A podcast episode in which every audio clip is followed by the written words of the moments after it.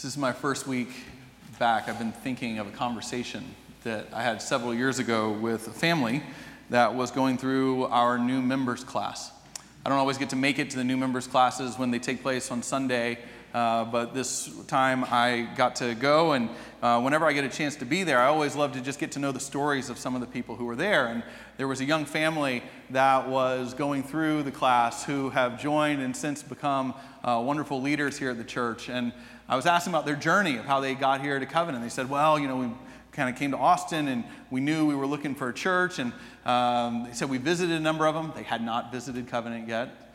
But they had visited a number of them, and they said, We went to this one church and we loved it.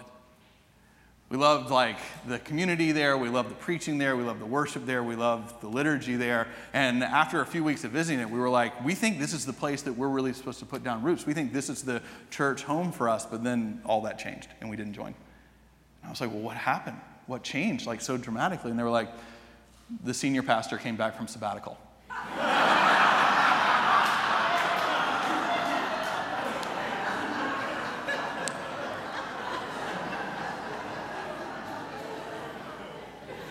they were like, while he was away, things were great and so interesting and captivating. But the moment he came back, it just really wasn't as good anymore.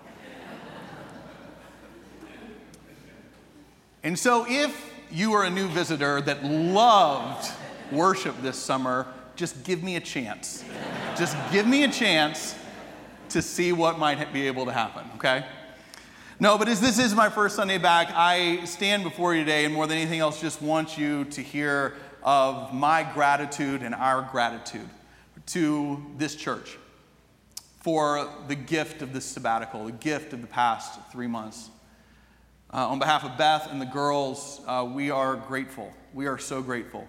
And grateful to be at a church um, where the session, where the personnel committee, uh, really leaned in to figuring how this all worked and how this worked best. We're grateful for that. We're grateful to the staff who worked so hard both before and during to make this possible. And they, John, Jill, a number of them, they arranged their summers and their vacations and time with family to make this possible, and we're grateful to that, and thank you.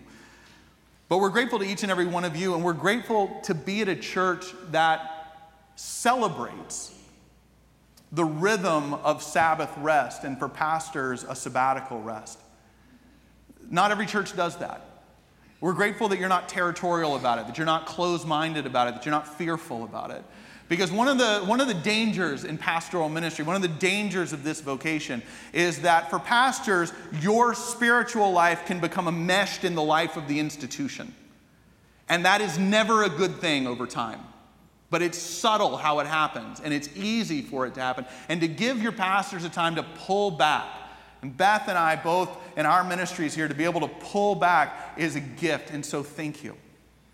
Beth and I both were able to meet with important people in our lives, with spiritual directors, with coaches, with mentors, who helped us just reflect on our journey and our spiritual walk and where we were with the Lord and how we would grow in that. We got to see people that we don't often get to see because we work at times when other people are available and travel.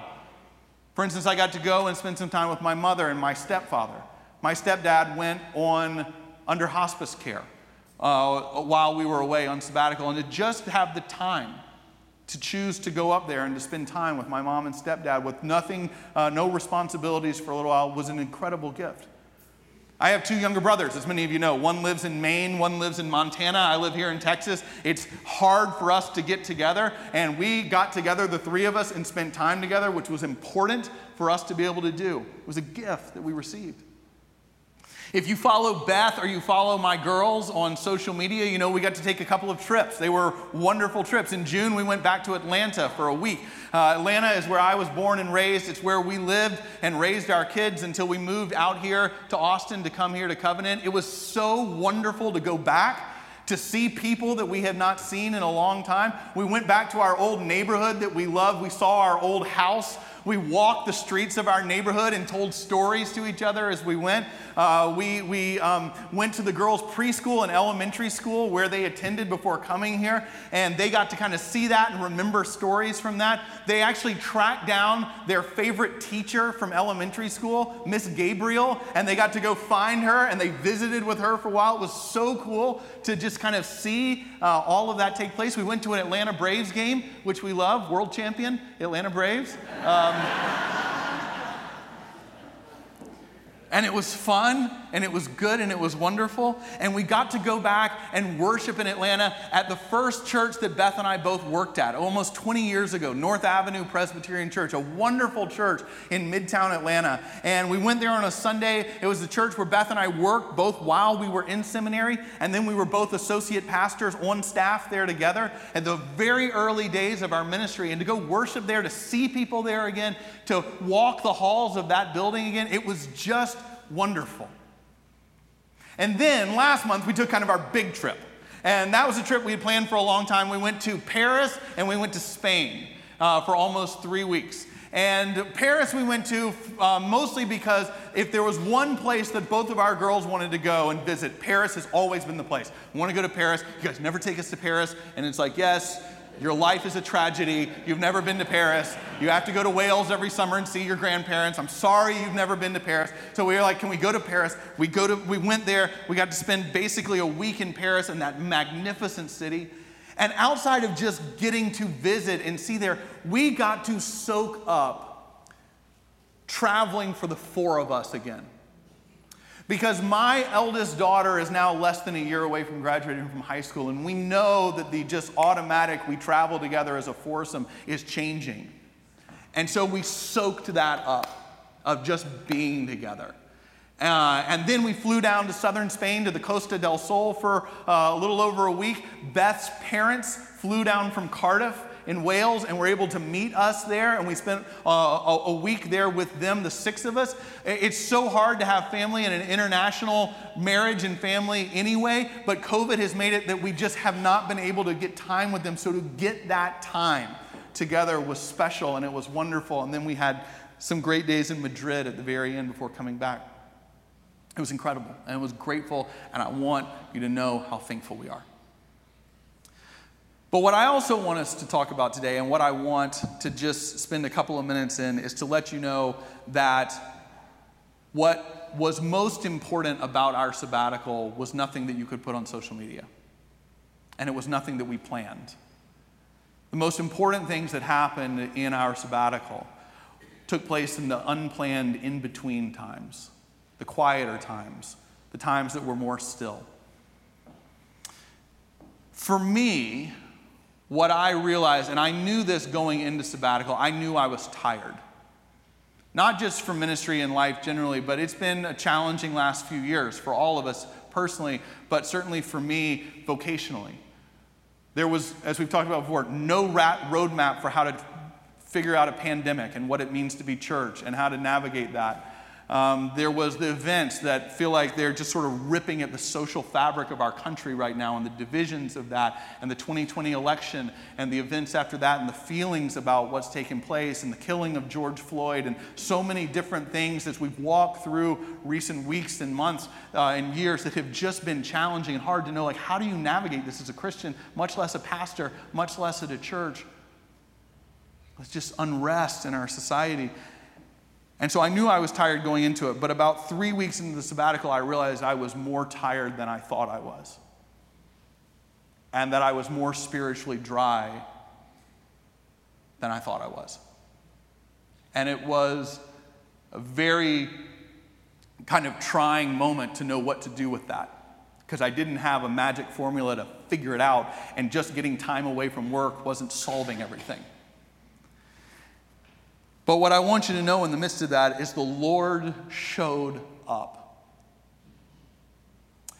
and has overwhelmed me in the last couple of months with his goodness, with his love, with his presence. And that this has been, for me and my family, maybe the most significant spiritual season of our entire life. And we are renewed and refreshed and excited, not just about like ministry, about Jesus, about faith, about the gospel, about the power of what God can do in a life, and how overwhelmingly magnificent God's love and God's grace and God's presence are. And so I wanted today to give you a glimpse of what I have been discovering in the last three months. Next week, we'll get back to the kind of sermons I love. It's kickoff Sunday, there's on ramps, there's action steps, there's things we do. We'll get there. But today is just a chance to bear witness for me for a second to the journey and what I've been learning about God that I hope might speak to all of us and where we go. And the scripture passage we're going to look at uh, does not come from our daily lectionary. We're, we're, we're breaking our series just for today um, because I want to read from a scripture passage that I encountered very early in my sabbatical through a devotional book I was using. And it was a scripture passage that I have probably read 50 times over the course of the last three months. It became like an anthem to me of God's hope and God's love, but also a guide for me of how to take this journey that I've been on. And so I want to read it, and I want you to know as I read it today that I might get a little emotional because I haven't been able to read it yet without feeling teary including with our staff this week. But these are tears of gratitude for the love of God and for the goodness of God and for the magnificence of God. And it's become very personal for me, this passage. So it's uh, from 2 Corinthians chapter 6, selected verses from the first half of the chapter, and the translation we're going to be reading from is Eugene Peterson's modern translation, known as the Message. 2 Corinthians 6. Paul writes this Companions, as we are in this work with you, we beg you, please don't squander one bit of this marvelous life that God has given us. God reminds us, I heard your call in the nick of time. The day you needed me, I was there to help. Well, now is the right time to listen, the day to be helped. Don't put it off. Don't frustrate God's work by showing up late, throwing a question mark over everything we're doing. Dear, dear Corinthians, I can't tell you how much I long for you to enter this wide open, spacious life. We didn't fence you in. The smallness you feel comes from within you. Your lives aren't small, but you're living them in a small way. I'm speaking as plainly as I can and with great affection. Open up your lives. Live openly and expansively. This is the word of the Lord. Thanks be to God. Let's pray together.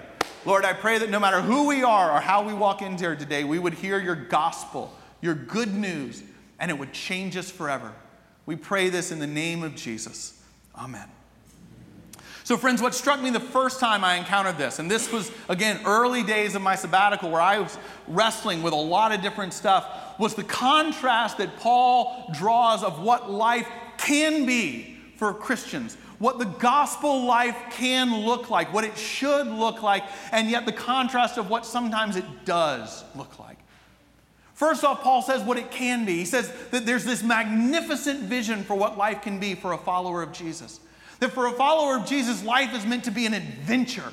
It is meant to be big. It is meant to be mighty. It is meant to be powerful. He says that life is meant to be expansive and wide open and spacious. This is language of joy. This is language of purpose. This is language of, uh, of an adventure that we get to take with God. He says that this is what every day should look like in the life of a follower of Jesus a big, bold, joyful, expansive, spacious life. I don't know anybody from any background that would hear that and go, I don't want that. That sounds awful an expansive, spacious, wide open, bold, joy filled life. No, thank you. No, you hear that and you're like, yes, that's what I want. And yet he says that that's not always how life feels. And the contrast he draws is that there are times when life doesn't feel expansive, spacious, or wide open, but the term he uses is that life feels small. And when I encountered this passage, I knew that there were parts of my life immediately that were smaller than what God dreamed of them being. And that's an important truth to sit in. And maybe I'm not the only one today that has parts of your life, or maybe all of your life, that feels small, that doesn't feel expansive, that doesn't feel spacious, that doesn't feel adventurous. But that contrast spoke to me. I think for a lot of us, uh, life has gotten smaller since the pandemic started, right? It's like all of a sudden we kind of went into this little individualized bubble and we had kind of our little worlds and we didn't venture outside anymore and we didn't gather face to face with people and we did school on screens in our rooms and we did work on screens in our rooms and we did church on screens in our rooms and we did shopping on screens where someone would leave it at the door and we didn't have to interact and then we just go pick it up. I think our world, by definition, became smaller. It became more individualized. It became more about me and my bubble and my way of getting through. I think we got more tired, didn't we? I think we quit dreaming as much about what life could be. I think we quit dreaming as much about what does God want to do in my world, in my life, in my family, in my marriage, in my friendships today. What does God want to do in this city and in this world? I think as we got smaller, it just became about more getting from point A to point B, of putting your head down and getting through it.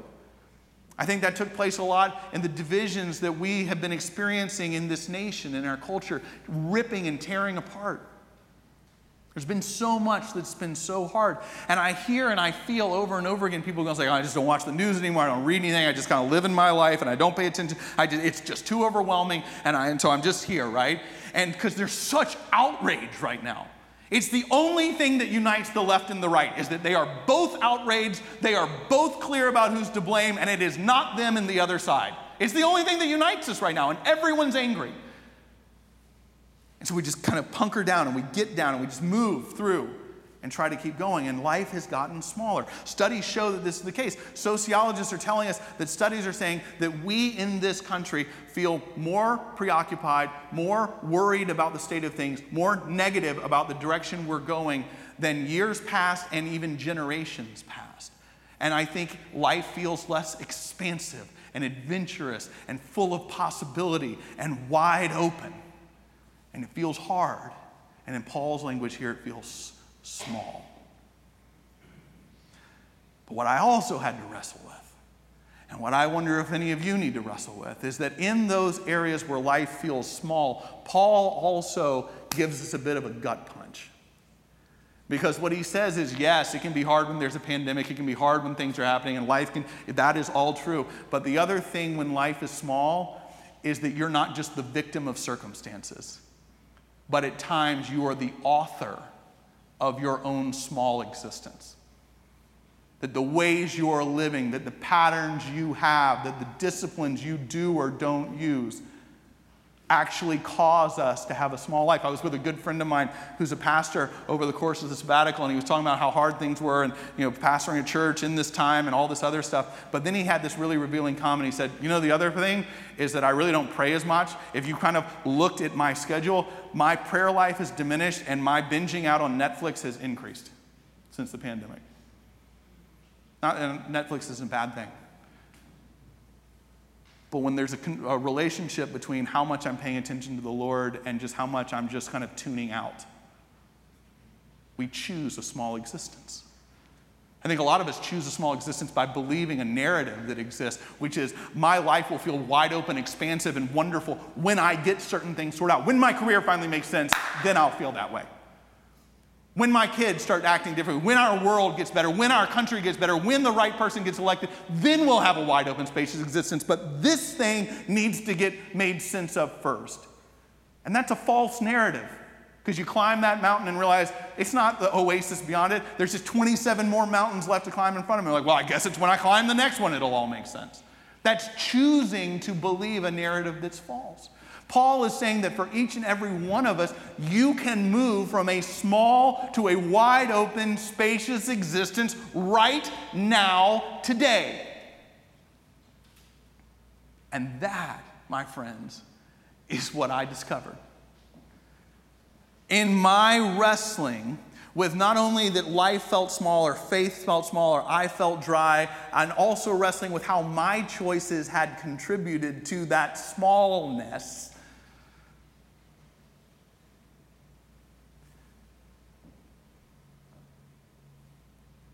I paid attention to the first part of this passage.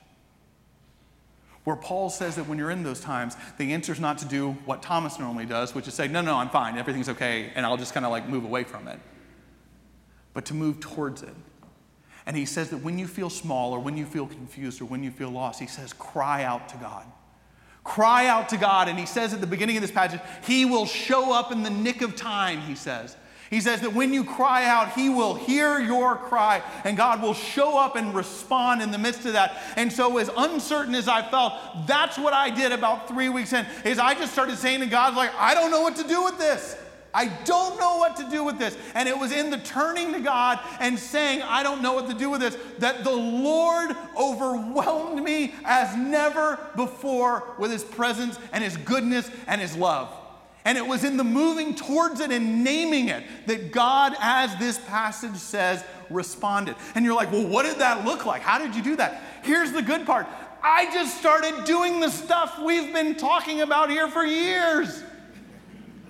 I started doing this radically uh, crazy idea, which is reading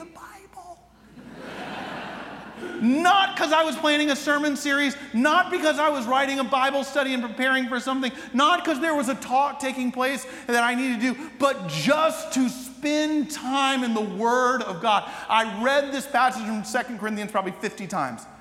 Just let it wash over me. Just focused on different words. Just let the words like breathe. It's like believing they're true and letting God's truth and love just, just come like into you. I did it through praying and praying to God and being disciplined in those prayers.